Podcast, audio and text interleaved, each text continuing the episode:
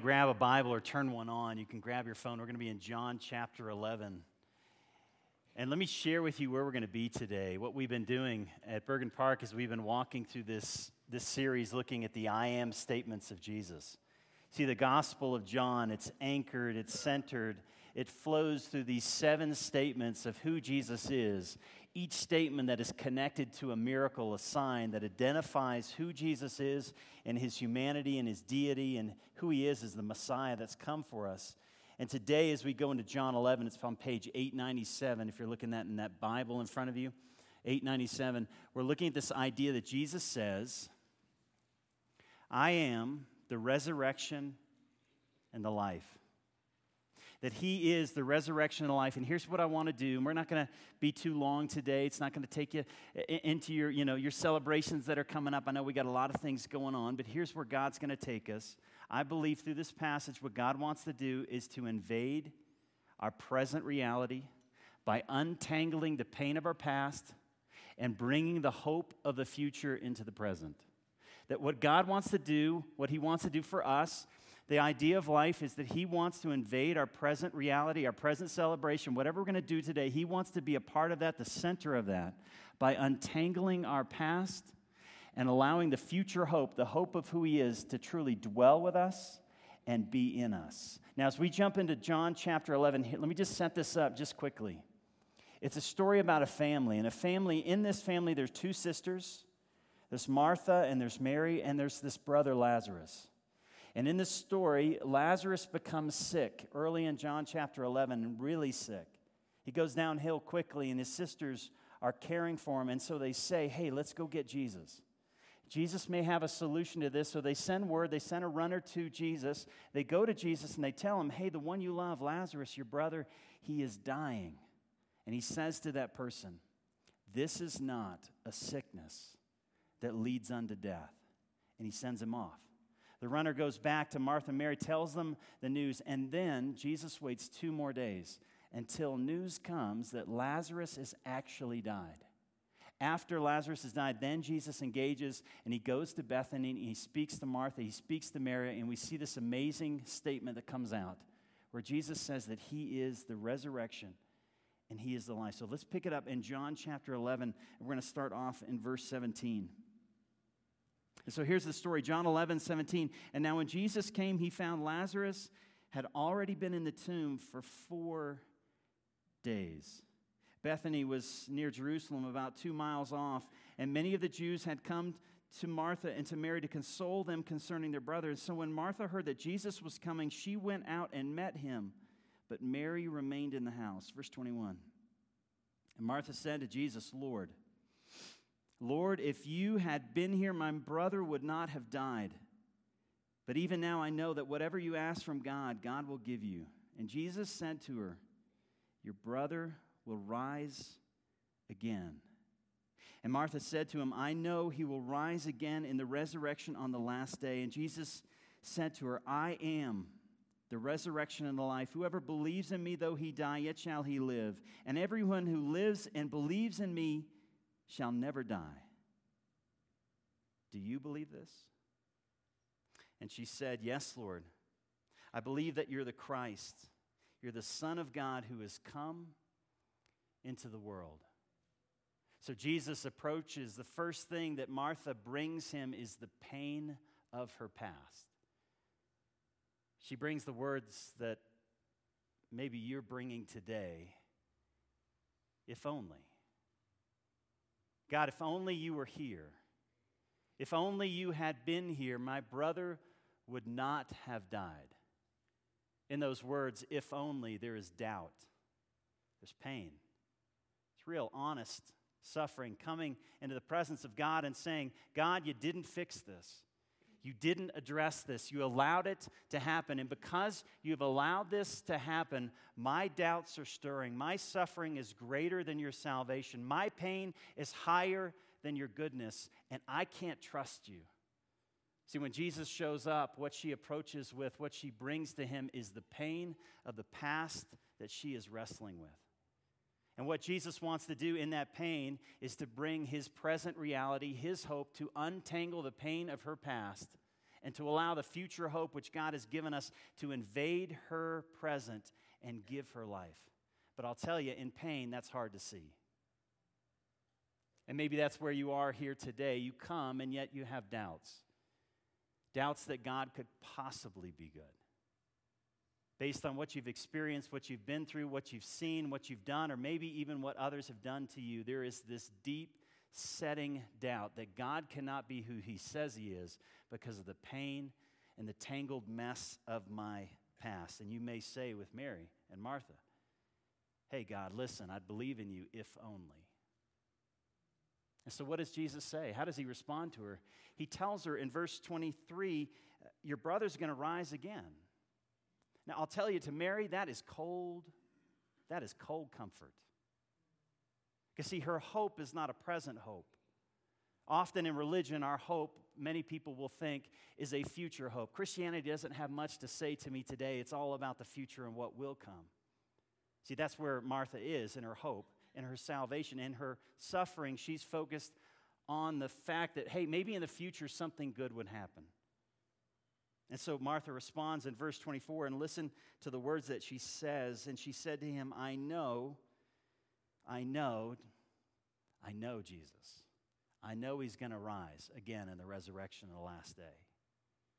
Now, what she's responding to Jesus with is what she thinks Jesus wants to hear. She's giving him back spiritual platitudes, empty words, cold comfort. Because when you're walking through suffering, the idea of a future resurrection doesn't really help right now. That's not where I am. That's not where my pain is. It's not what I'm dealing with. Jesus, bring me something that's going to address what's going on right now. See, what she responds to Jesus with is just a simple spiritual platitude. And maybe again, you're here today and it's not just the pain of the past, it's the pain of the church. It's the pain of the church that keeps you from seeing the real Jesus. It's the ugliness of the church, the brokenness of the church, the false view of the church that keeps you from seeing the true Jesus, the platitudes of the church. Maybe at a funeral, maybe in a hard time, someone said, Hey, listen, God just loved your mother more than you did. Really? Or maybe in the hardship of a difficulty, someone said a very true idea, but it didn't minister hope. Hey, God's working it for good. It's not the good that I need, it's the presence of God I need right now. And the church didn't incarnate Christ's love, they rather poured over your pain, just simple spiritual platitudes. Hey, that's where Martha is. She's looking at this pain and saying, Jesus, I need something more than that. I need something that's going to meet the pain of my past and bring the future hope into the present. Martha's wrestling, she's hurting. And so Jesus responds and he said to her, here are these words that that stand out on the pages of Scripture, really stand out on the pages of time and breathe truth. In verse 25, he said to her, I am the resurrection and the life, and whoever believes in me, though he die, yet shall he live. And here's the good news everyone who lives and believes in me today shall never die. But do you believe this? And she said to him, Yes, Lord, I believe. I believe that you're the Christ, the Son of God, who's come into who's come into the world. You know, with this statement, I am the resurrection and the life, one of the things that Jesus takes off our table is that he is a good teacher. No good teacher would look into the pain of a woman and say, I am the resurrection and the life, unless he is the resurrection and the life. See, to be a good teacher, you have to teach. Jesus is not teaching. He's not providing a solution saying, hey, look, God will provide a solution one day, someday in the future. No, Jesus is looking into the eyes of this woman who is deep in grief and pain, and she's saying, He's saying to her, Woman, I'm your solution. In me, in my life, in a relationship with me, in knowing me and experiencing me, in me invading your present pain and your past reality, I am the life and the hope that you're looking for. See, Jesus takes off the table this idea that he could possibly be just simply a good teacher because in this statement, he is claiming to be life, hope, salvation itself. Now, what does that mean to us? If we jump down in verse 38, we see how this story plays out. In verse 38, Jesus is going to the tomb And there's many people who are grieving, who are, who are broken because of what has happened. And then in verse 38, it says, Then Jesus, deeply moved again, came to the tomb. And it was a cave, and a stone lay against it. And Jesus said, Take away the stone. And Martha, the sister of the dead man, said to him, Lord, by this time there's an odor. Meaning, what are you doing? It's been four days. Now, in Jewish thought, there's many superstitions in Judaism. One of the Jewish ideas and superstitions was that the spirit laid with the body for three days. So on the fourth day, you're not mostly dead, if you get my reference. you are dead, dead. Jesus is removing all superstitions, all realities of false hopes of life, and saying, This one, there is no hope. This one is gone. And then, verse 40, we see these beautiful words as Martha is questioning Jesus. He doesn't rebuke her, he doesn't push her away, he doesn't speak into her doubt and say, Stop doubting, start trusting. Instead, in this calm compassion, he says to her, Did I not tell you that if you would believe, which means just simply to trust, you would see the glory of God? The glory of God in the midst of her suffering. That seems remarkable. It seems almost hard to believe. How can I see God's glory in the midst of my pain? You know, Paul, in his words, said in Second Corinthians that we have these light and momentary troubles that are returning for us an eternal weight of glory that far outweighs them all that in the face of God and knowing God, all the suffering we walk through, all the difficulties we go through, it's going to be worth it in the end because when we see the face of God and we come into His presence, and even in the present reality of that, of God dwelling with us, there is a joy and an eternal weight of glory we haven't even begun to open our heart to. Now, if that doesn't hit you, maybe Samwise Gamgee will, where he says to Gandalf, Are all things sad? Becoming untrue. See, in Jesus, in the statement, I am the resurrection and the life, the life that we hope for, the life that we want, Jesus is saying, those things are becoming untrue in me. But here's the question Do you believe? And not in spiritual platitudes, not in empty truth, but rather, do you believe? Are you willing to allow Jesus to invade your present reality, to untie and to unwrite the pain of the past and allow the future hope to speak into the present. Will you, will you believe? Will you trust him? Jesus says, If you believe, you will see my glory. You know, one of the verses we skipped over is in verse 35 that just says that Jesus wept. And if I could be honest with you, I don't get that verse. Because if I was Jesus walking to the tomb of a dead man, knowing he's about to rise, I'd be saying, This is going to be awesome.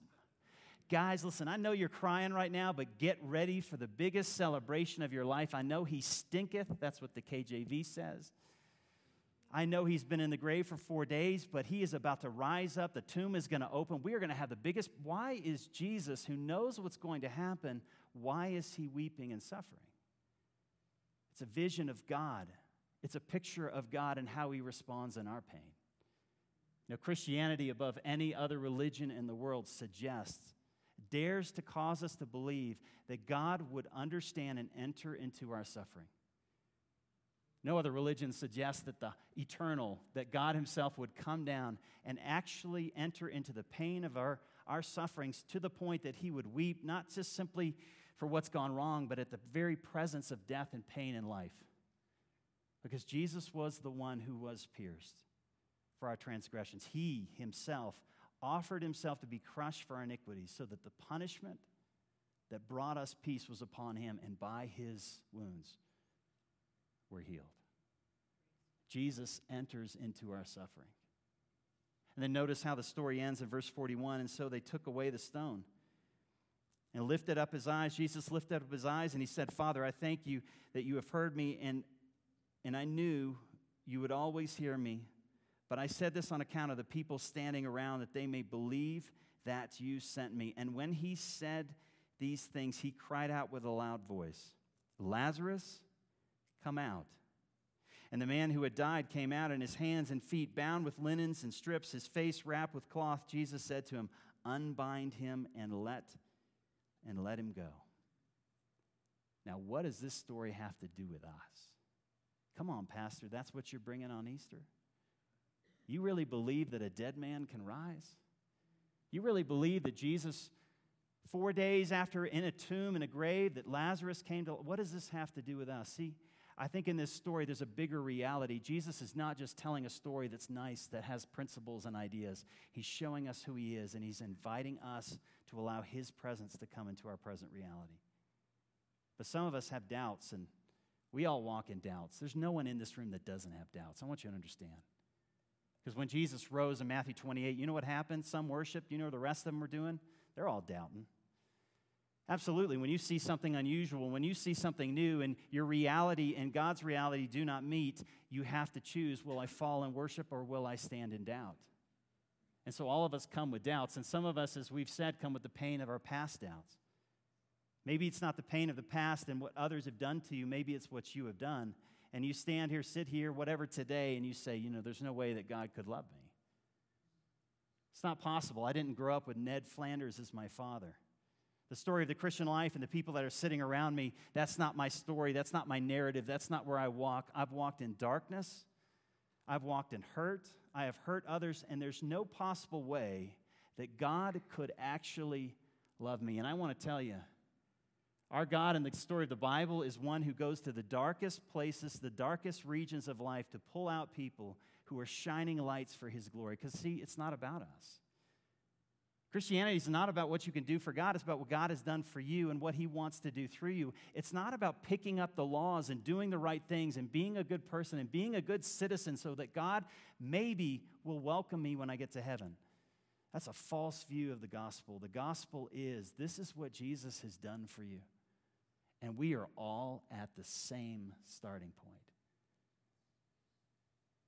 That we are dead in our transgressions and sins. We need not a good teacher, we need a Savior. And so maybe it's the pain of the past and you do not think that God would love you, or the realities we talked about. That the idea of God that we're talking about today just conflicts too much with your past and with what you've experienced. Well, in that, Jesus wants to say, I am the resurrection and the life. I want to enter into your present. I want to untangle the pain of your past, and I want the future reality of life to come in and dwell with you today. That's true. Amen. She's all right. Or maybe it's not the pain of the past, it's the, the doubts of the present. Maybe, like Martha, you have walked in the inch deep, mile wide Christianity spiritual platitudes without commitment. No desire to sacrifice, no desire to serve, just this empty ticket to heaven that someday, one day, I'll be with God, but right now it really doesn't matter. And the reason you're here today is because your you know, crazy relatives invited you, or maybe that coworker who constantly reads their Bible brought you in here today, and you're just here. And some of us have these empty platitudes, these spiritual ideas that we believe in the ideas, but we don't follow we don't follow Jesus. We don't want to serve or sacrifice. And in that, Jesus wants to be and to manifest his present reality that Christianity is not just an idea we believe, it's a person that has invited himself and wants us to be in relationship with him.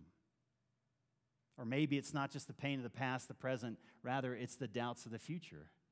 And here's how I think in Evergreen, how we kind of play out the doubts of the future. Hey, listen, Pastor, this is great, good service, all that. I just don't need it.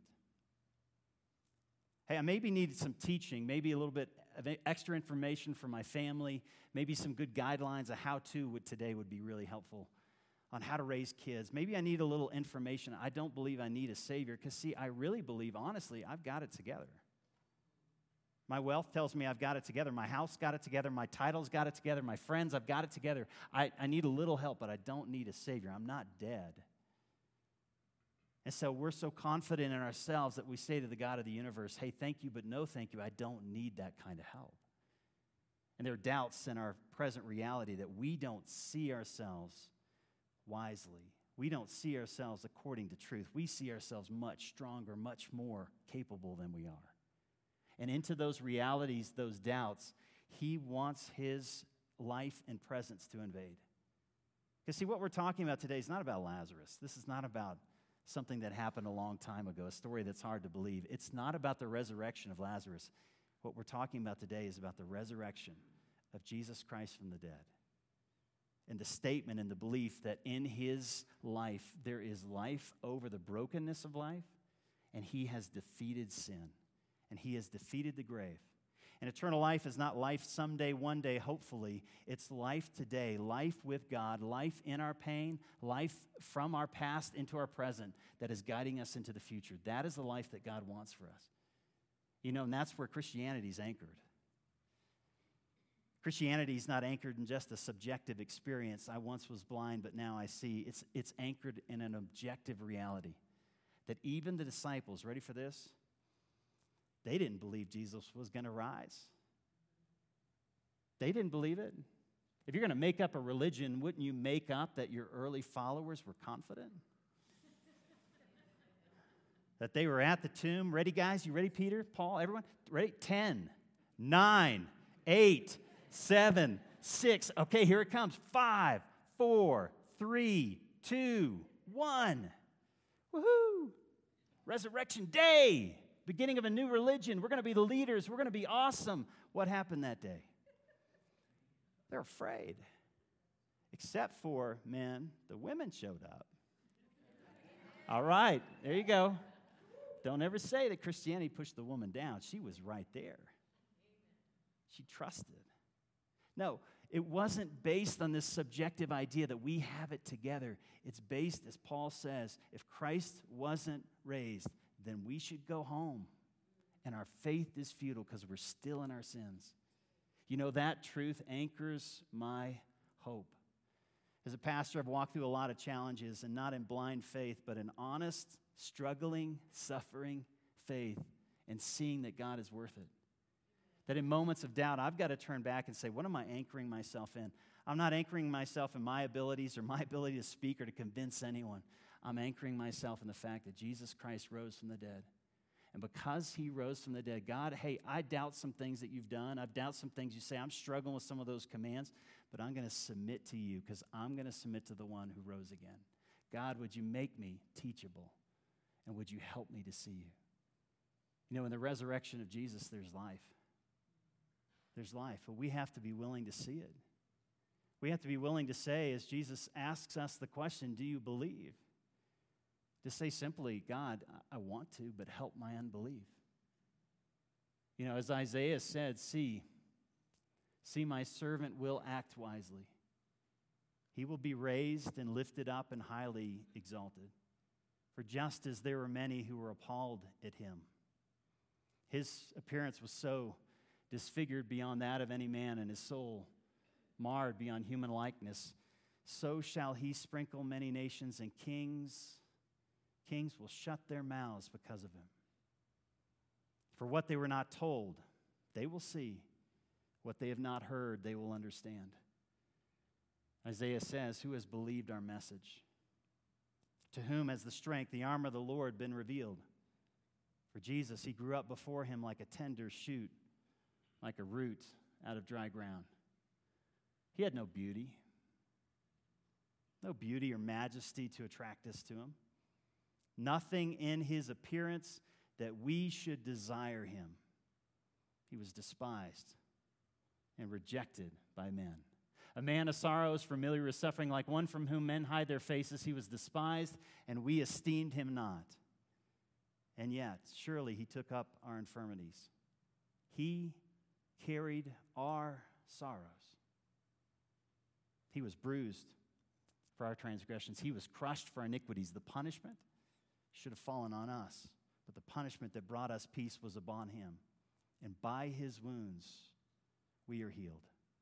For we, we all like sheep, we have gone astray. Each one of us has turned to his own way, and yet God, the Lord, has laid on him the iniquity of us all. See, he was oppressed and afflicted, but he didn't open his mouth. He was led like a lamb to the slaughter, and a sheep before her shearers is silent, so he did not open his mouth. By oppression and judgment he was taken away, and who can speak of his descendants? For he was cut off from the land of the living. For the transgression of my people he was stricken. He was a sign, a grave with the wicked and with the rich in his death, though he had done no violence, nor was any deceit found in his mouth. Yet it was the Lord's will. It was the Lord's will to crush him, to cause him to suffer. And after the suffering of his days, he will see the light of life and be satisfied. For by his righteousness, by his knowledge, my righteous servant will justify, which means to make right many. You know when that was spoken? Thousands of years before the coming of Jesus. Predicting and telling us that the one who can give us life wants to invade our present reality. Not to be a spiritual platitude, not to be some crocheted statement on our walls, on our doors. No, he wants to rewrite his love upon our heart. That he was in very nature God, was of nothing of sin, made himself sin for us so that we might be covered with his righteousness, so that in our worst days we might rest in the love of God. In the story of Christ, we've got a story of redemption, a story of redemption that outshines all stories. The question today is is it, is it your story? Or is the pain of the past just too great? The doubt of his love too overwhelming? Hey, I'm okay, I just don't need that. Hey, I'm not here to convince you. I'm here just simply to say, I once was blind, but now I see. I've doubted.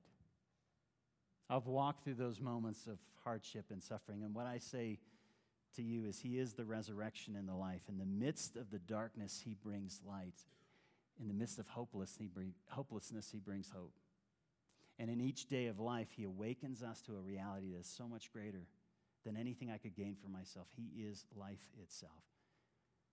I hope you'll invite Him in. Hey, let me pray for us.